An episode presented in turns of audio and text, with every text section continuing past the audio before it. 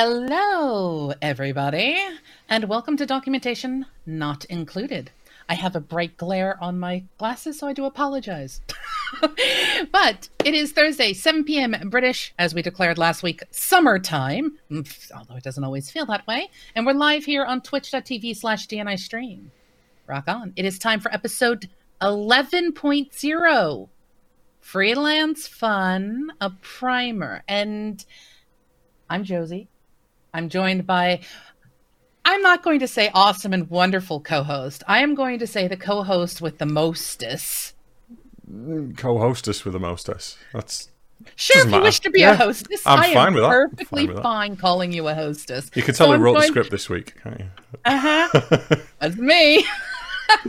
but yes, I am joined by my favorite bearded companion when it comes to these podcasts, Chris. And again, he has pronounced it Seabach.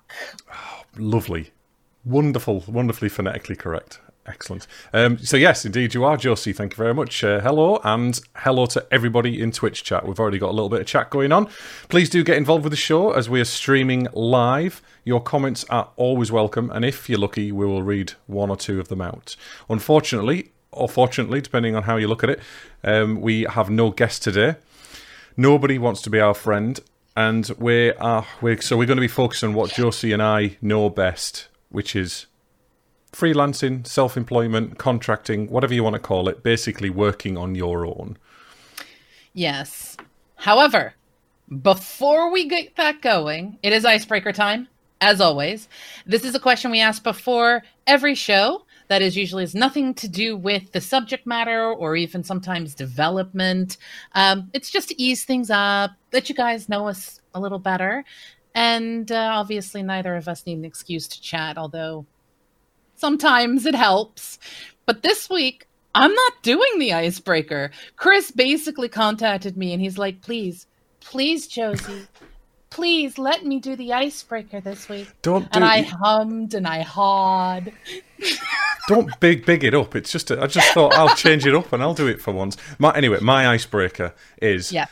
what would you do with a million pounds? I know the answer to this already. Hopefully, most It's people have like- thought about it.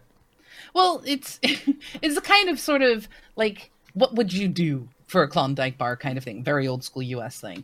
For me, it's pretty simple. Mortgage will be completely paid off.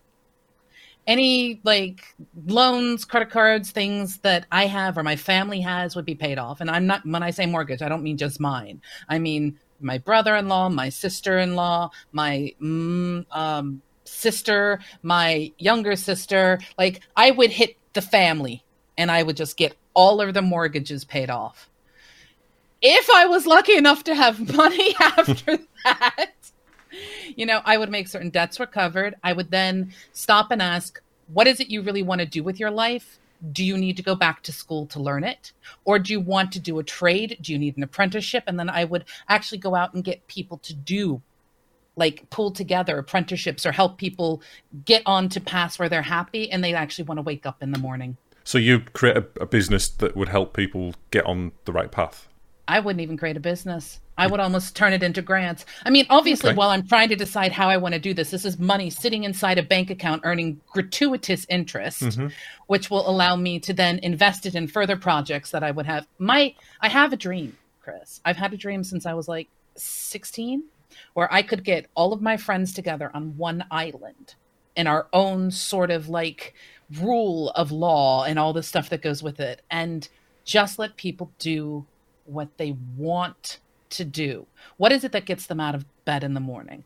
I, I hear so many of my friends frustrated with their work. I hear so many friends sad because they have a, a student debt they have to pay.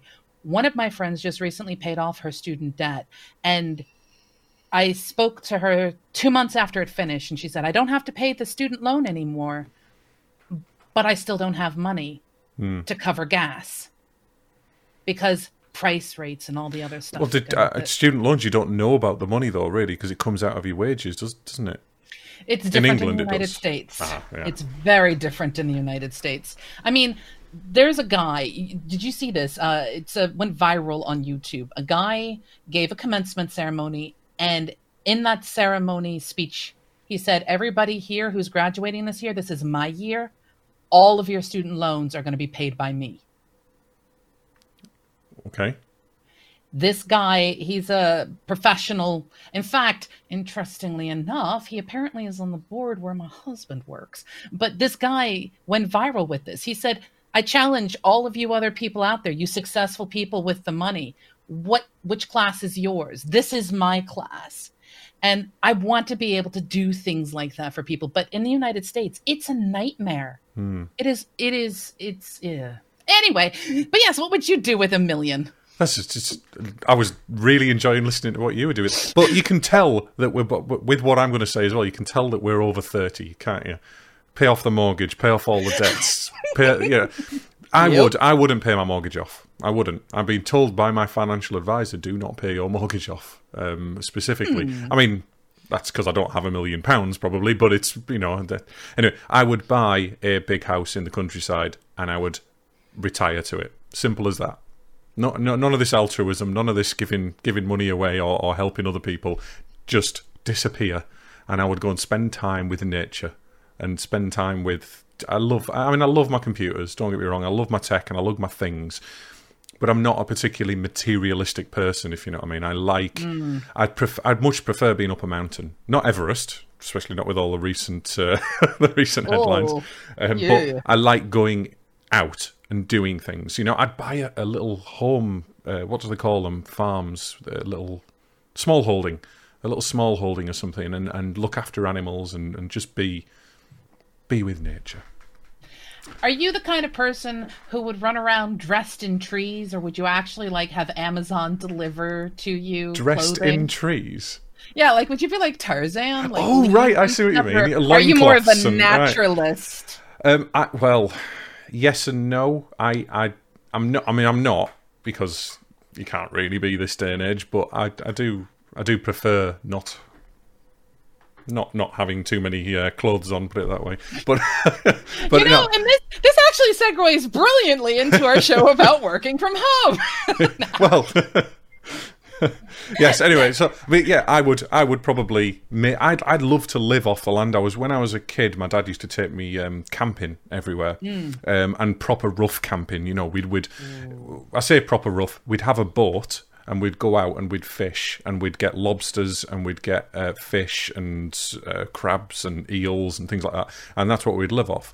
Um, and then we'd we'd gather firewood from the shore um, to to make the fire. So we everything would be as, as self sufficient as we could. Basically, because my dad's like steptoe and he is extremely cheap and and doesn't like spending any money on anything. But I learned a lot doing that, and I really appreciate nature for that. The problem is, is my life is now half my wife's life. And my wife isn't a particularly outdoorsy person, so I'm, I'm, yeah. See, having lived in the UK now for as long as I have, I want to take the Yorkshireman route and be like, "You had a boat."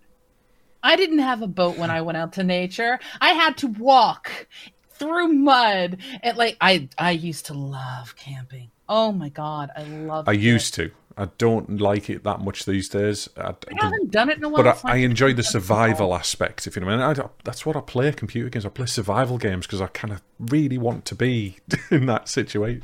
Kind of. Do me a favor when the zombie apocalypse happens, make certain you make your way up to me, or actually sort of over to me, and pick me up. I've already got a know. load of people I'm picking up on the way, so we'll all well. Imagine the more people you've got, the less chance of survival you've got as well. You see. Oh, oh. oh, Anyway, let's uh, move on. We'll go Let's to the move on. pub.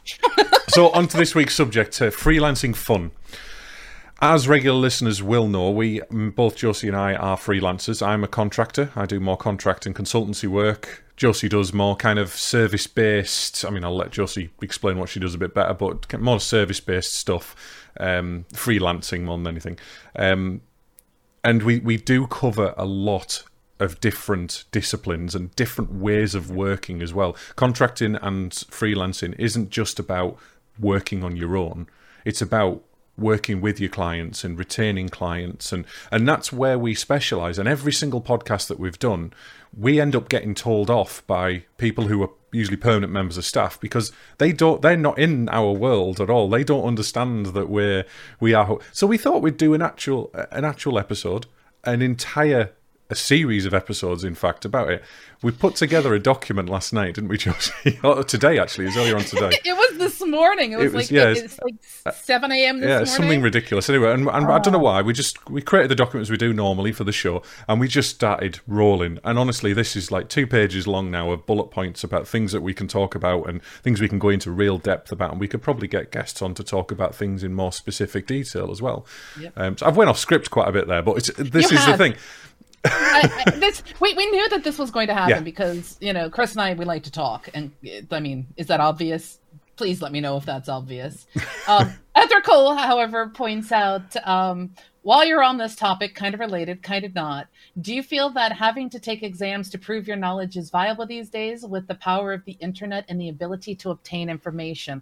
I'm going to answer that in just one second. I'm going to finish our script and actually get to the point where we can get into a conversation because we're trying to be professional.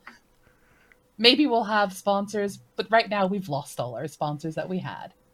Anyway, version 11 of documentation not included is going to focus on what providing a personal service and being self-employed in the IT world is all about. However, I will state a lot of the things we're going to talk about are actually going to cover all kinds of self-employment Running a business, yeah. In, some cases, but we'll also because we're tech, gonna be tech related as well, and we have a hell of a lot of topics to cover. So we're going to try to summarize them, give you a preview of what's coming up, answer questions that you guys have for us. Um, obviously, we're going to have to talk about the Castle de Dev and the moat that you have, Chris. Apparently, according to Ethrical, I want a moat. I, I want a moat, and I want dragons in the moat. I, and I also want capybaras because I, in my brain, I can picture capybaras dressed in like knight outfits, riding dragons off to do battle. Don't ask. Uh, a small holding with just capybaras, I'd be very happy with. Oh, there you go. That's my million I pounds. love I love capybaras. them. I love. Well, we've got guinea pigs, haven't we? So this, they're the bigger You, you cousins. do. You do. But yes, to answer your question, Ethical, I'm going to let Chris tackle this one first. So, do you feel that having to take exams to prove your knowledge is viable these days with the power of the internet and the ability to obtain information? For me, absolutely not. I have. I don't even have an. I don't even have an A level. I have managed to be fairly successful. Translate that to UK So, or to US. uh, A level is, High school diploma is that a high level? Maybe? I guess it's roughly like that. Yeah. I mean, it's not quite the same. What we we get A levels at college, whereas you call college what we call university, whereas w- that's where we get degrees. It's really. How old? But either way, it's get an A level? um, 16, 17? No, yeah, probably about that. I, it's that long ago. I can't about remember. what we call our junior, senior years of high school. Okay, so I, I, what, what happened with my, my life? I didn't actually, um, I didn't actually get any A levels. I, I studied them. I studied. Uh, I failed maths and physics miserably because I just didn't apply myself whatsoever, and I ended up taking AS level geography and AS level theology.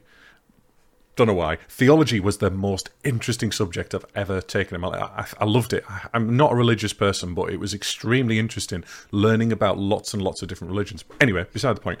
Um, I don't feel like I have to keep up to date because technology moves so quickly. There's new technology out every single day. Every single week, there's a new stack that I need to learn. Just this week alone, I've learned so much about the job I'm doing at the moment. I've managed to land a solution architect role recently just from having a little bit of charisma in an interview, just by being honest and open with people and saying that I am a developer, I come from a development background, I implement software systems, but I also design software systems. And I just happened to be the right person they were looking for at the time. You know, I, I, I don't lie in interviews. I tell people what I can and can't do. Um, but that sometimes gets you somewhere, and other times it doesn't. Yeah, and that's- shot in the foot. Yeah, Yeah. a lot of the time because the people people are looking for you to give stock answers, academic answers. Sometimes I've had people who who've wanted very specific knowledge from a very specific degree before, and I said, look, I haven't been to university, and they look at me like I'm mad. But that doesn't happen very often. I, I don't put much stock actually in in official learning, academic learning. Personally, I'm not saying it's not good, and I'm not saying it doesn't get people to where they want to get to. But for me, it's never ever been useful. Well, see, I, I, take this back a little bit because what you're talking about is more or less uh, applied learning education with the things you get from university, etc. In my case, I know for a fact, and this is where I have to big up Ethercall. Ethercall recently passed an exam that he'd studied hard for for I believe it was a certification of some kind. So, in the case of should you have to take exams to prove your knowledge about a topic, so, for example, if you want to get yourself involved in the AWS world and you want to become knowledgeable, there are so many certifications and exams in the AWS world that it is enough to make someone go mad. Every the world. scary part is part of that exam is how do you market to people the products of Amazon? Because good old AWS. However, here's the thing for me. I had I took a lot of exams. I was MCP, I had a MOUS. I got a MOUS because I just thought the name was cute and I was bored. So I got myself a MOUS, you know, A plus, Net plus, you know, like all of the things that go with it. I even looked at going after my CISSP um, and some of the other things, and like this anything involving security. I was like, oh, I need to get involved and get all of the certification. Like, I think in a way, there is a time and a place for it but I have I have a torn feeling on it. There are a lot of paper warriors in this world. Yes. And there's also and, a lot of con jobs out there as well in terms of education. Uh, not necessarily official education like university and college. I'm talking about courses. Oh my God. El Gordino, Gordon has said exactly what I was going to say. Certs can be good for building your own confidence.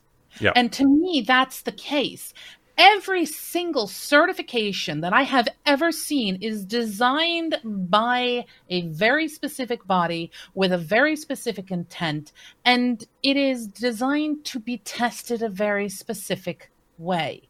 And if you can learn, just like in pub quizzes or in, you know, all the different quizzes that you see on television, if you can learn the format and you can learn the methodology behind how things work, you know the lists to study. That does not mean you understand a damn thing that you have just tested and passed for. And that is what I think gets to me.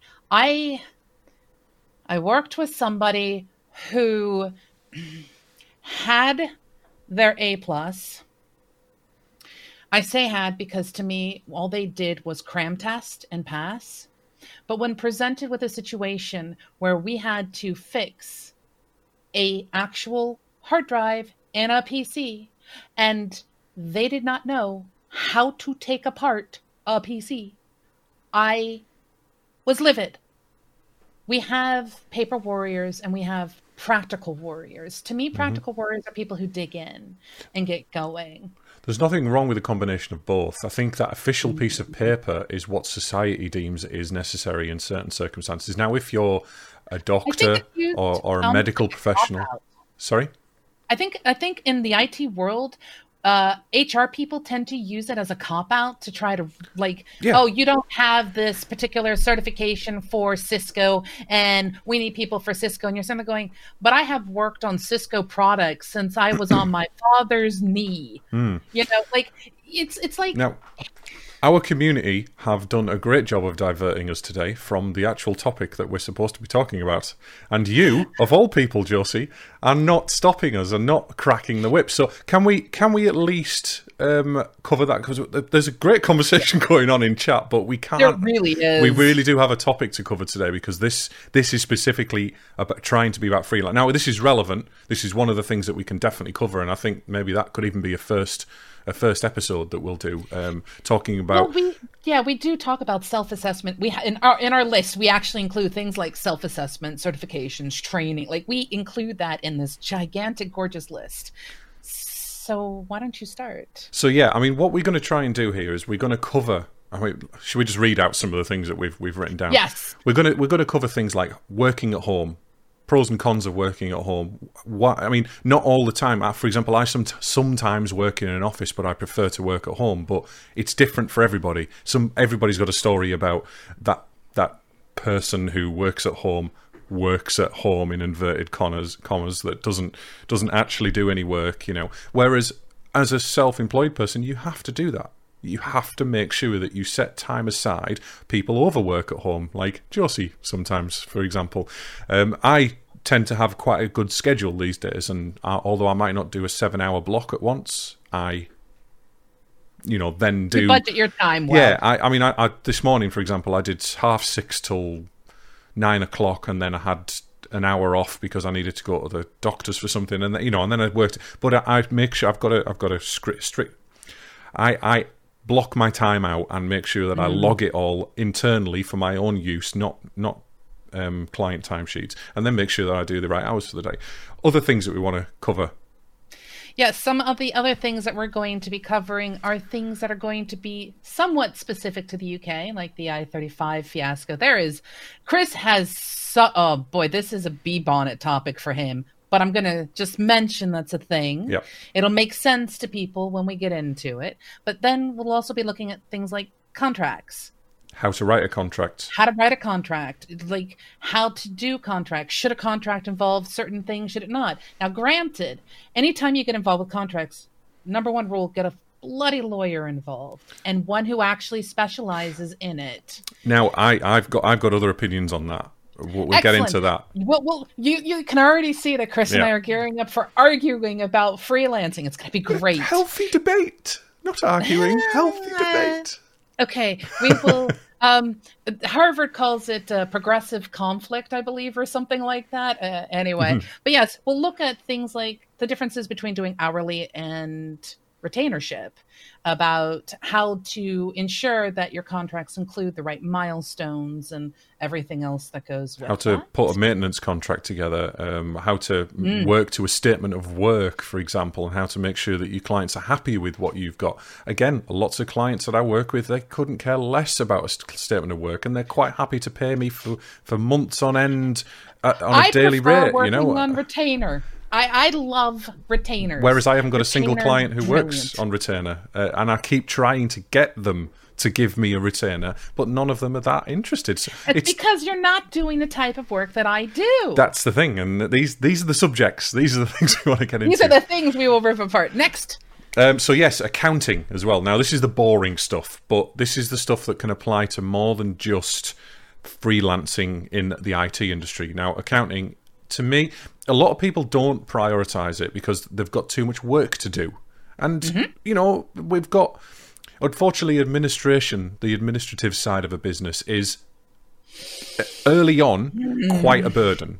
Now I've got to a point now I, I actually employ my wife to do a lot of my day to day admin, invoicing, filling in timesheets, you know, the kind of stuff that that kind of distracts me from the work I do. However, I've got to a point now in my career I don't actually need my wife that much to do to do that much, if you know what I mean. She, I actually give her plenty of other tasks to do as well, just to kind of make sure that I'm not getting waylaid with things. But the, the, there isn't that much because I'm so far into my business, you know. But there's so much in accounting, you know. There's things like how you know how to make sure that you stay legitimate, make sure you're not missing things, how to do expenses, how to file returns, Oh, we forgot something on our list. how to Oh my find a good accountant. Not just well, not just oh my god, don't even get me started on accountancy stories. But how do you chase the person who's not paying you? Yes, add it to the list. Let me let me add this to the list. um, and, and all kinds of other financials as well, not just the accounting side of things, the administrative side of things, but also how to do things like how to set your rate with your clients, how to charge your clients, because some people don't necessarily. I, I, I work on day rates a lot of the time, but I've also worked on things like milestone payments based on a statement of work. So I've set up a, a list of things, I've agreed a list of requirements with a client, I've agreed what I'm going to deliver by what dates, uh, under what circumstances, and then I've received maybe a, a minimal day rate until I've actually delivered, and then I get a bulk payment at the end, and that usually works out better in the long run because I usually. I say usually. I have never not delivered, so I, so I get. I actually because of this payment at the end. There's usually more than a normal day rate in that because they give you an additional bonus for that. You know, Yeah. um, and that's a thing. Bonuses is a thing that can actually be there's there's a whole bunch behind the financial side. Now, obviously, the moment you start getting into financials, we kind of mentioned a little bit. We're going to dig a little bit deeper into legals. So, what the hell is GDPR and does it really impact me? You know, how do you handle security? I am actually insured. My company is insured for things that can happen on the web. I legally is, have to be insured for the people I have that to I be work insured. It, that, I, that's the thing. I, I have to have my proof of insurance, and it's got to be part of that. And then things like NDAs, like say a client reaches out to you and starts kind of spewing information and then you're like cool let's work together. And they're like yeah by the way you need to sign an nda or like like there's so many things behind that. Um, for example like one of the things chris does is when he approaches a new client is he doesn't sit there and go you're here to interview me. He goes I have a portfolio. Allow me to share with you what it is I have accomplished, the projects that I have done. Uh, However, I don't think he actually turns around and says, I've done this exact specific thing for this specific company. And there's a reason for it, but there should be a way for you to showcase your work and still keep NDAs that you may have signed. I, things, and we'll get into that. As I said, there's an interesting thing I do in interviews, which not many contractors do. Uh, contractors specifically. Now, if you're mm. selling yourself to a business, it's different. But as a mm. contractor, you usually go in under the guise of an interview. Uh, uh, for a job, for a job placement. That's just the way that the industry works. However, I make sure that I interview the client as well. That's a key thing for me. I have to make sure that the client is suitable and they're going to give me the work in the format that I deem is necessary. And this is where the IR35 thing comes in as well. So much legislation well, well, around around my industry is ridiculous. Yes, it, it, it gets really really crazy. I will also throw out there are going to be things like how do you fire a client, and how do you retain a client, and how do you retain your clients? What's inbound and outbound processes and workflows. Could I ask, right, Tultepe, his is uh, he's put a little smiley face after this question. What is, that the... GDPR? Is he trolling us? Sta- if you read his next statement, he is again being a cheeky monkey. Okay. Now, okay, I take mm-hmm. it he's being a cheeky moose because he is from Norway, so therefore he is a moose. Okay. Does GDPR affect Norway? Norway is not inside the European Union. I don't believe. Correct me if I'm wrong about this, because we. Okay, right. so it does affect them, but um, there is a country here that is not affected by it. I just can't bloody remember which one it is, because it wasn't important to me when I was working through some of the stuff that I had to do for my company. But yeah. Um, so yeah, we're also going to be looking at things like marketing, how to keep yourself abreast, how to get new business. I mean, I need I need some help here. To be fair, I, I struggle on my side of things to get new business other than going through agencies, other than getting job interviews yeah. and going there and then selling myself. I've managed quite successfully, at least for the last five years anyway, to go into a job interview and sell myself rather than going into a job interview and worry about getting the job, if you know what I mean. So I sell myself and I tell them what I can do, what services I provide, and then they explain to me what the project is if they don't have a project and they're just filling a role for a certain amount of time, I'm usually up and out of there because it's not the kind of thing I like That's doing. the thing that you like to do. Yeah. No, but there's a there's plenty of contractors who do do like doing that.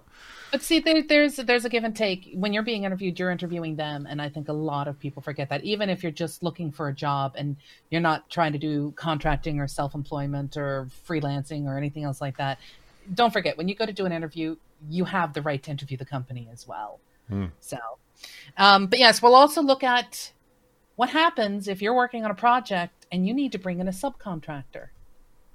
Well, what is subcontractor?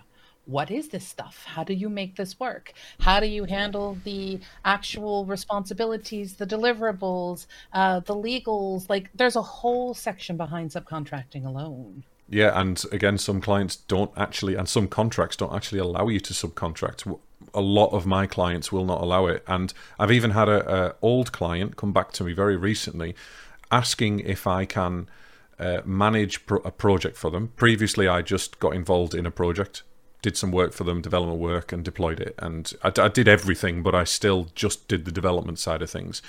Um, now they've come back to me and said, well, can you actually come in and can you get your resources and, and can you speak to your um, your network and get some additional resource for us and get people in to help with the project and manage it, which is kind of a managed service. It's not just a Um, it's not just like they're contract. asking you to be HR. Well, no, no, no. They're asking me to manage the technical projects and get the resources for it. So HR, I am. They said tap your resources. That to me means you should be in HR and out there trying to sell It- yourself to everybody. it's officially Dick, and Harry termed as a- LinkedIn. It's officially termed as a managed services company uh, when you're doing that kind of thing, which is kind of what you do, Josie. Kind of, but you're not under the MSC legislation. Um, anyway, so um, uh, they've they've come back to me and, and done this, but the problem is, is the agent that I went through, and I even I asked them when I first went for the first contract uh, if they could remove the subcontracting restriction from the. No, no, we can't do that. You're not allowed to subcontract. So the official line is you cannot subcontract. So I've went back to them and I've said to them, well, if you want them, you, the agency needs to change it. Your legal department need to agree on it. This is a big global organization, you know, tiny little project, but massive global company with lots and lots of arms and lots of.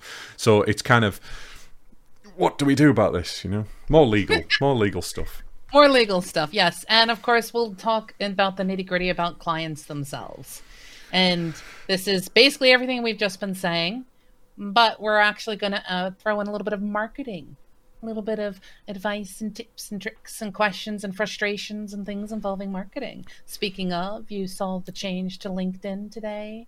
My Yeah. brain is just like, what? I don't really want to log You know, in. I logged. I logged on. I, I I can't have been logged in to LinkedIn. I must. I can't have logged in since I formatted my computer a few weeks ago. Anyway, went on. The first page was like a mobile.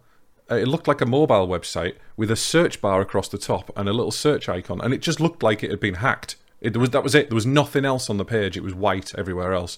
Um, and I, I clicked the X on the top, made sure the link wasn't going to take me anywhere else, but clicked the link, the, the X on the top, and then it showed this brand new LinkedIn front page, and I was like, what's going on here? I must have been logged onto the mobile site. It must have been a bug with it or something. But then again, I do have it in portrait view, not quite full screen, so Still shouldn't have detected it as again, mobile. That depends on media queries and the things that you yeah, but that's a that's a whole nother topic type of a thing. Uh, we'll also be discussing things like your working patterns and your workflow. yeah, working long hours, going overtime, doing, you know, should we be charging for the hours or should we be charging for our time or our expertise or as a project or fixed price work or uh, does We'll it even discuss how to charge and price yourself. yeah uh, and again this is It's a hard topic. all of this is so subjective and i actually get i weirdly i actually really like this side of my job i like the self-employedness ness you know i like that side of things. I'd hope so. well it, it's not just i mean i'm a developer and i enjoy developing you know and i do i do all kinds of things but i enjoy the business side of things you know. I i like building a business and it's not everyone's cup of tea. And i am a personally i believe that you shouldn't contract if you don't uh, at least appreciate that you have to do a little bit of business. You know, you have to treat your clients like clients, not as um, not as your boss. You know, even though your client is your boss. Oh, there, there, there's a there's a whole thing about the actual relationships and the sort of communication and uh, how friendly one can be versus not be kind of a deal. And we're now adding more fantastic things to this. Um, but yes, other things that we'll be digging into are freelancing tools. Everything from how to do remote work to how to handle issue management to uh, just helping your workflow and your accounting tools work free like any tool at all if it's used we'll be going into it. And how much is too much as well as a, as oh my god as an individual. yes. i mean i can go crazy with my automation. I, I worked with so many tools over the years. Um, I've, I've worked with entire alm systems application lifecycle management systems that you know like tfs that have got boards uh, issue boards. They've got uh, source control built into them. They've got release management systems. They've got ci cd pipelines. All of that built into one big system is that too much for what you're working with? Is it appropriate? I don't work with a single ALM tool. I the last three clients I've worked for, I've worked with GitLab, GitHub, uh, Bitbucket, internal Bitbucket, SVN, um, Jenkins, TeamCity, um, TF uh, Visual or what do they call it now? Azure DevOps, which is Visual Studio Online, Team Services Online, or whatever Microsoft's yes. offering. Um, the point is, tools. There are so many of them. It's yeah. insane. But it's and yeah, how like, far do we I just go got introduced to Kanban flow. Like I know Kanban, I get it, but I got introduced to this app like Kanban flow, and I'm like, Okay, so that's yet another tool to add to my arsenal, but it can get overwhelming. And sometimes, especially if you are coming in as a freelancer or contractor, mm-hmm. you get no say. And oh, yeah. yes, sometimes, no. sometimes you get no say. You gotta just ignore it all. Okay, we'll get into that in. Oh, this is going to be a fun series. Oh my goodness, holy cow! But yes, we will look at everything from payments, how to collect them, how to issue them, how Should to make you sure you get paid. Cash? Yeah, to make certain you get paid. Hello, I am a Nigerian princess. I have a fantastic amount of money saved aside. Please send Western Union. I mean, goodness gracious. Go for a few of them. Why not? Millions, few million guacamoles or whatever, whatever they send. We are not doing 419 scams here. I, I, do not approve of this. And yes, that is the actual technical term for those types of scams. They're 419s. Um, and then, of course, we'll look at time management in its own right. Now, here's the thing, Chris. You and I are sitting here chatting, and I am almost biting at the bit, wanting to respond to some of these fantastic questions that are coming in about things. But you know what? We're nearly at the end of the show. I know. And that's good because I didn't I didn't think we would get through that entire list at a high level because I know how bad we are at, at, at going off on one. But yes. We can now is, we can, can now you, we will add more as we think of it because all it takes is something happening for one of us to just be like that needs to be on the list pound pound pound you know? So there was something Ethrical mentioned earlier so let's let's respond to a few of the questions. Ethrical mentioned right at the beginning um, let me read it out exactly. So this was about the question to do with um, uh, education whether or not you should have a qualification to back up your claim. And he said that what about somebody who's only been in the IT field for two to four years and wants to go freelancing? Would a qualification help them? These days, absolutely yes. Now, we had someone on a few weeks ago. The show was a little bit scattered. It wasn't particularly focused, but it was it was actually actually some, good points that were raised because he was quite young, um, and we he said that he's really struggling to get into the IT world these days. He's at university and he's trying to get in. He is going to have a qualification, but he's still going to struggle to get a job. There's so many jobs out there for someone like me who's got 22 years experience or something doing what I've done. I can literally turn up to any job and if I really wanted to, I could blag my way into it. As I said, I don't blag my way. I no. tell them exactly what I can and can't do, and I they usually give me a job that's appropriate. Most of the time, when I go for a, a developer role, I usually end up with a lead developer or a senior developer or a team leader or a uh, or a solution architect role. You know, it just right. it, it, entirely depends on what they have in line, and that is how I market myself. I get in there first. But when you're young and you don't have any experience whatsoever, you don't have that ability. You can well, see, lie, but they're going to know that you're lying about see, it. See, this is the thing. There's a, a whole other side to the interview technique that I think is being neglected here. If you are like someone who has, say, two to four years and you really want to do something freelance, first off, there's nothing stopping you from making a hobby to start. Okay? Mm. Prove to yourself in a proof of concept that you can put the time, the dedication in to do whatever it is, start to finish your con- your particular thing that you want to go into. Then have that as a part of your portfolio in your interview process.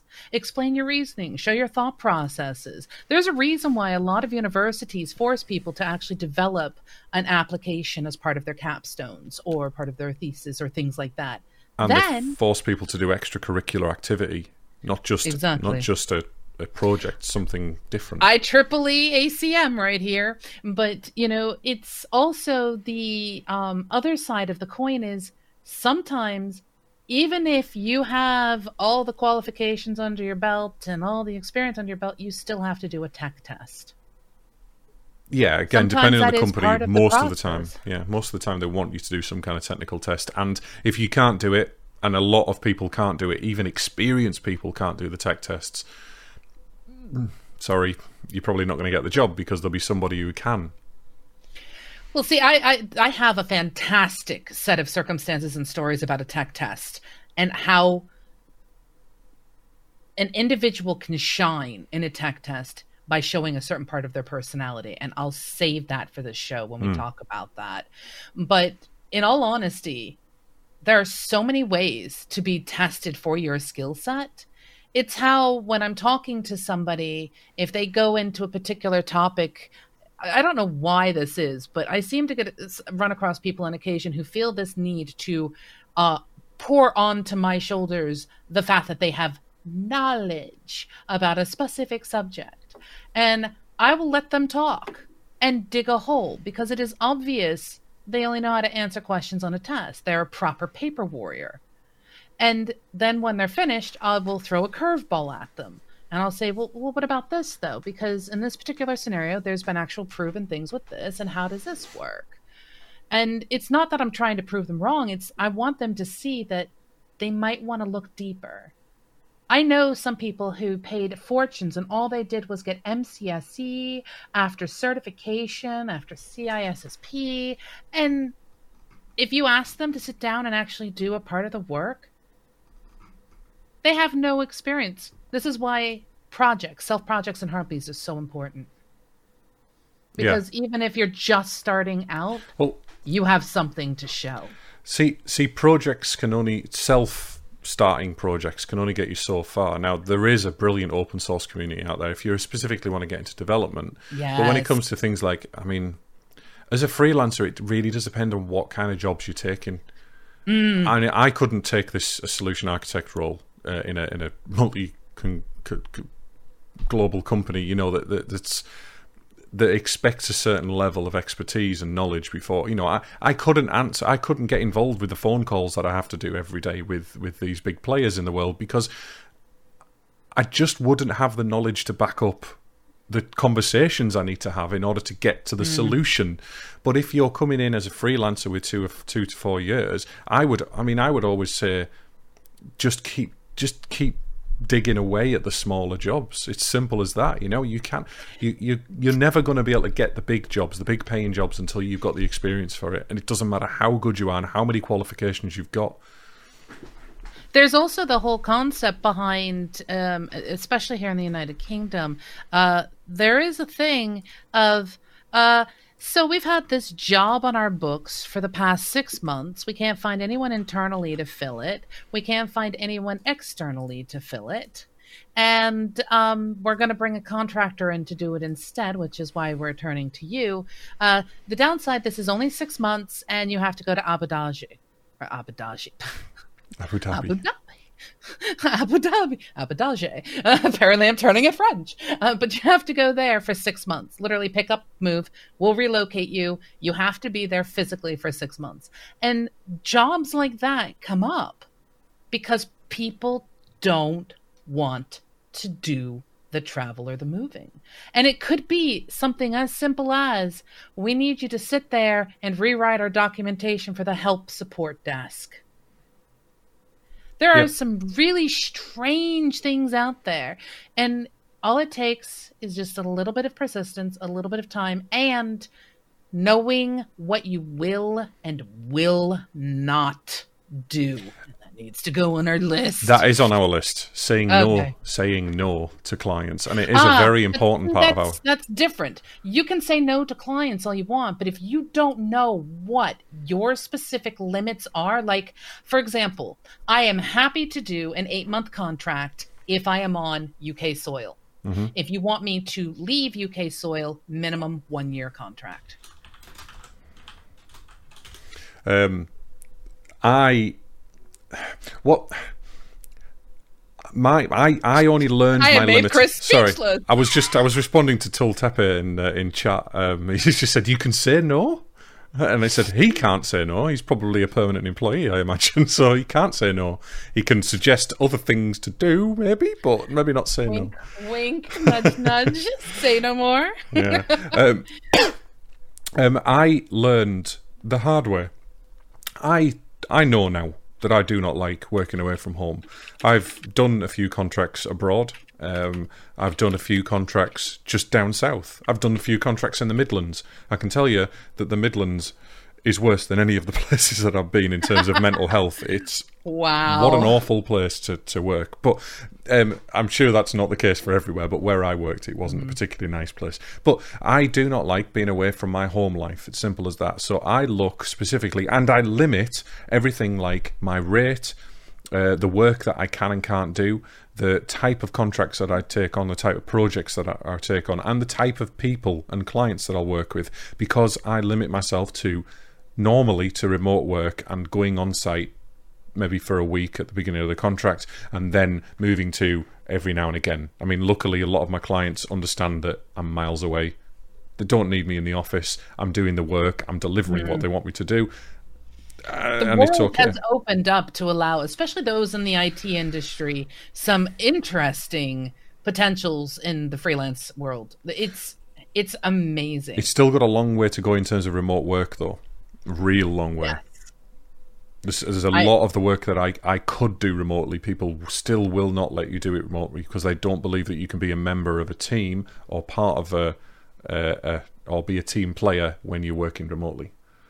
And it's interesting you say that because every single one of my clients is remote. Yes, and it's and it's a different thing in my particular see because in the stuff than the people and the clients and things that I work with, me being in their face would actually be more damaging than me being at a distance. It's not a matter of teamwork anymore. It's a completely different philosophy. And yet, you know, there are going to be people and it can be it can be as simple as you just got that HR person on the wrong day and they got a bee in their bonnet. They just came back from some HR seminar where they have learned this new thing and they're going to prove to everybody that the HR seminar was worth paying for that trip to Florida in the middle of summer and the cruise that they took. What like you're going to get those situations. And these are things we'll be discussing. Mm. Absolutely. I think it's time for an RTFM, Oh, hey, I agree. and I think However, it's I- Josie's I wanna- Josie's turn. Oh, I'll, I'll definitely go first. But I want to comment on El Gordino, who says, in my humble opinion, remote teams work well.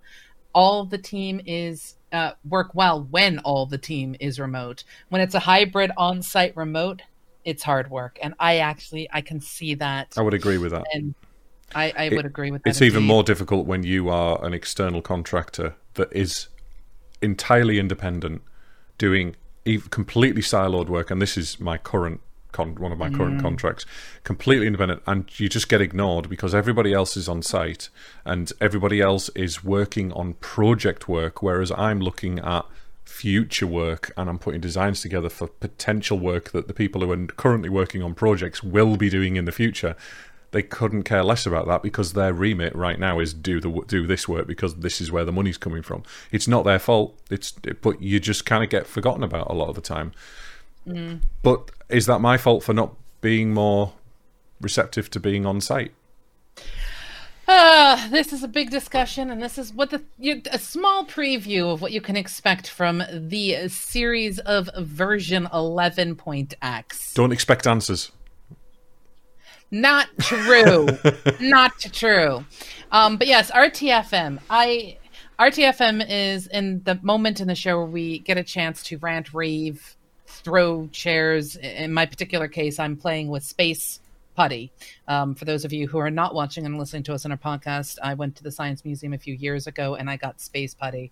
And I'm just sitting here digging into it because I have a, a certain level of frustration with this story. Jodo. Hmm? Oh, have do you watch Taskmaster? No. Oh, it's it's a it's a show on Dave, the TV show, on uh, last night last night's Dave, the episode. repeat channel? um, the yeah yeah um, last night one of the contestants created um, Jodo. It just looks just exactly like that. Oh, This is science putty uh, for those who are interested in science putty. But anyway, my story. Um, so here's the deal. um, I have a, a client um, that I am subcontracted to do some work for, and um, the.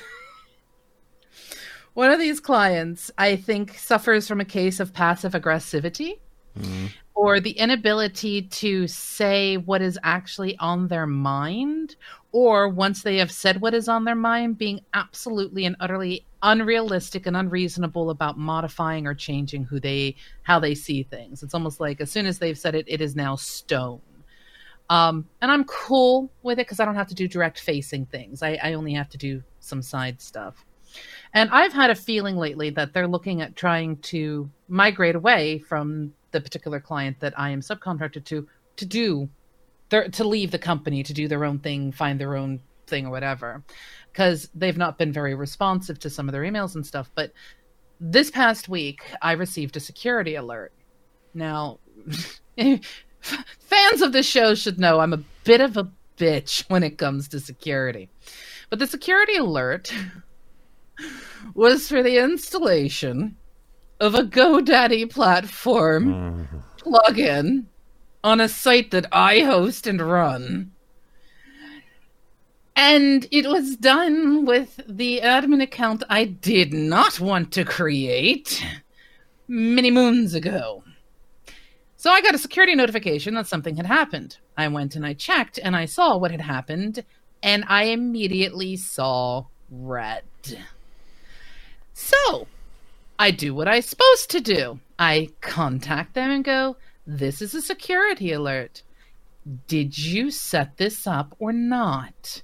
Because if you did not, I need to implement a full lockdown. If you did set this up, please tell me that this is an approved change. No response. Silence for a half hour until I, I contacted um, you know the the person who I contract or subcontract through, and uh, they reached out to them by text right as an email came in from them. They're like, "This is the best part." It's like, "Oh, um, that was my account, but it wasn't me who did it." Sharing admin passwords. Oh. I am working with this other agency for something. I'm including them in this email. Can you please advise? The person gets back to me. Oh, we were just testing something to see if it would work. On a fucking prod? The fuck? Sharing passwords? The fuck? Woosa. Woosa. Woosa. Too much to, too much like hard work to them. ask you for a second a secondary account to log in. Did, did they have a test instance they could have done it on? Yes. Okay, right. All I am going to say is they are this close to being fired by me. Ooh, ooh, that bad, eh? Yep. Well, I feel better having released that into the to the negative space of the world. I will breathe in darkness, let out light. Breathe in darkness. I my RTFM. I do have an RTFM. I have whinged, I think, a few times on the podcast and definitely in our Discord channel um, about my shared hosting provider. I've been Oh. slowly migrating things off my shared host- hosting provider for a number of weeks because I just don't have it in me to do it all at once. There's so many little things you need to do to migrate websites and email and DNS Oh and everything God. else. So Yes. Anyway, I've I've done it. All my DNS is now transferred to another provider, so I'm quite happy with that. I've still got IPs pointing to the shared hosting provider. Um, all of my websites except the two websites that need um, IIS, uh, that's Internet Information Services, which is a Microsoft web server. They need that to Like run. Apache or Nginx for those of you who are curious. So all of my other ones have been moved onto Nginx within Docker containers on my uh, virtual virtual host. Um, which is wonderful. Absolutely, absolutely love this setup, this new setup I've got going. Um, and also, email has been migrated to. I've I've used started to use Office 365 for my main business email, which I cannot sing the praises of. Know, as much as I am trying to avoid the big players in the world these days, like Microsoft and Google, because Yeah. of because of data um, privacy things like that. I'm I'm I'm not a tin foil hat guy, but I'm getting a little bit paranoid about the amount of uh, tracking and and data uh, in, intrusions and breaches and things like that that are going on. Especially now that Google's going to be preventing extensions that do full ad blocking Yeah. Oh, on Chrome. I put it for those of you who are curious about this. I put a link in our Discord. Well, go to our Discord. I moved. yes. I've moved from Chrome. Um, anyway, I've, I've moved away Mm. from Chrome. I've moved on to Firefox now, which I I, bit, I don't, I don't like. To be fair, I'm not a big fan. I much prefer Chrome, but I'm. I'm Have you looked at it. Opera?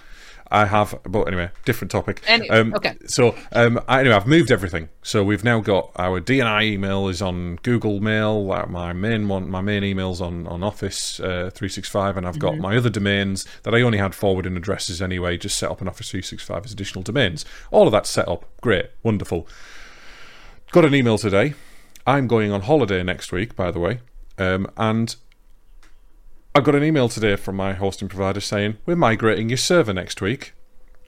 Here's the new IP address, right? I haven't got a date yet. They've got a date for some of the servers, but not this this existing server. But and and I don't know if next week I'm going to have a week of downtime for these two websites. Only one of them's in, uh, really important. The other one is for my old uh, um, uh, old game studio, which is dormant at the moment. The other one's for my main business. So I'm, you know, I don't get too many inquiries, but I might get an inquiry while I'm away, and that's the point, isn't it? So I'm. It's just that the amount of. In, I mean, this is why I'm trying to move away from shared hosting providers because they just don't give you enough info. You don't pay a lot of money for it. And that's reflected in the service that you get from them and the migration. And this is the same with GoDaddy, uh, FreeServe, Ion, IonI, or whatever, One on One, or whatever they call them. Anybody who does anything like this, you pay a minimal price. You get tons of stuff built into it. You get a certain amount of flexibility, but after that flexibility ends, the support is usually quite limited. So I'm currently have no idea if my websites are going to be up next week. So that's my RTFM. I'm not quite as annoyed as Josie is, but Woosa! Woosa! yeah. The, it, and by the way, I, I- I got a little nudge from uh, one of our viewers. I, I, I do believe, um, oops, uh, that it says to be announced for our YouTube channel on our stream below your name. it does. And I, I, I want to remind people we can remove that TBA uh, when you guys go and subscribe. As soon as we have enough to get a actual domain that isn't some random hash that needs to be sort of convolutedly migrated. And yes, we can use things like you know Bitly and stuff to make things short, but we don't want to.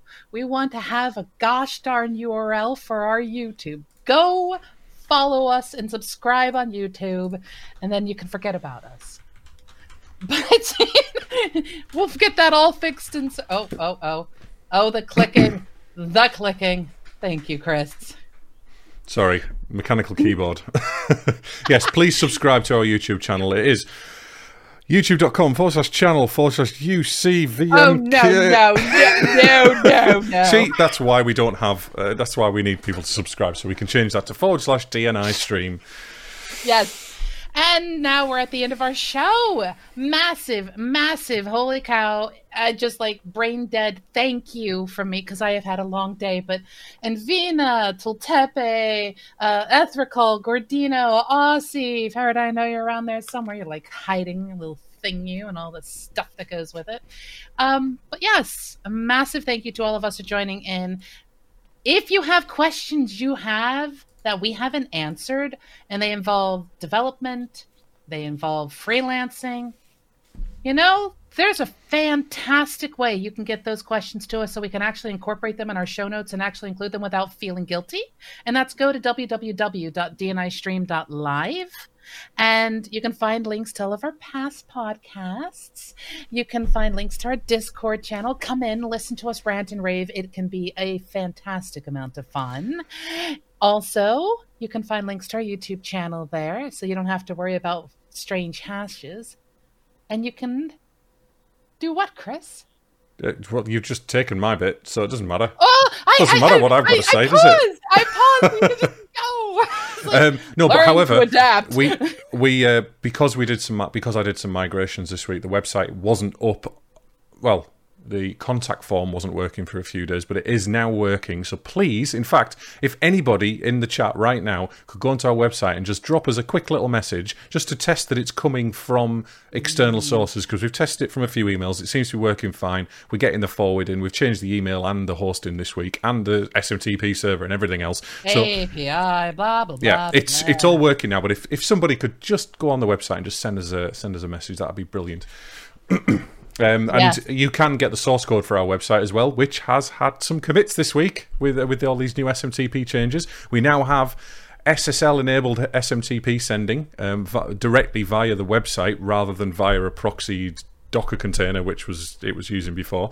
Um, so I've ripped all the complicated stuff out and replaced it with some uh, some other code. Uh, go to github.com forward slash documentation not included, and uh, you can also submit issues. They will now pop up in our Discord channel as well. We Josie set that up this week. Um, Webhooks are so sexy. yeah, we're, we're getting everything sorted slowly. We'll get there someday. But yes, we all hope all to see you next week. Possibly. It's up in the air as to what's going to happen next week. Patrick is flying over the Atlantic, I think, right now. And I may not be able to make the show. Chris is on vacation. Holiday. Don't do vacation. I don't even know what that is. Same difference. One's American, one's British. One's posh, one's not. I said vacation's you- posh. Vacation's the posh way to say it. Yeah. Yeah, all right. Fair enough. Yeah, yeah, yeah, it is. Uh, no, no idea. Um, but yes, uh, whew, we hope to see you guys when we next stream. If you follow us on our Twitter and everything else that goes with it, you'll get a good idea as to when our next show will be. Whether we're going to do a rerun next week, or whether we're going to actually have a bit of a show, or we might not do anything at all. I don't know. If you do do a show, it will be the first one without me. The first It one will. ever. I think that's why I'm a little hesitant to, to to actually like do a show because you are the only member of our team who has been 100% consistently here since we started DNI. I've been sick, I've taken vacation, like I am the oddball. So to me, you are like the rock, This the is- foundation upon which our stream is. This is the. built. F- I don't feel guilty, by the way. If you're trying to make me feel guilty, I don't. I don't, I don't have Actually, what capacity. I'm trying to do is tell you how awesome you are and how much I appreciate you. But And the I- fact I- that you have taken you. that to imply some form of manipulation on my part of all people, thanks. I'm yeah. only joking, Josie. Uh, I love Chris. This oh, I have so much fun doing these with you. I, I anyway. Yes, we'll hope to see you guys soon. Chat with you all. Such big love to absolutely every one of you, and we'll see you all very soon. See you later, people. Bye bye. Bye.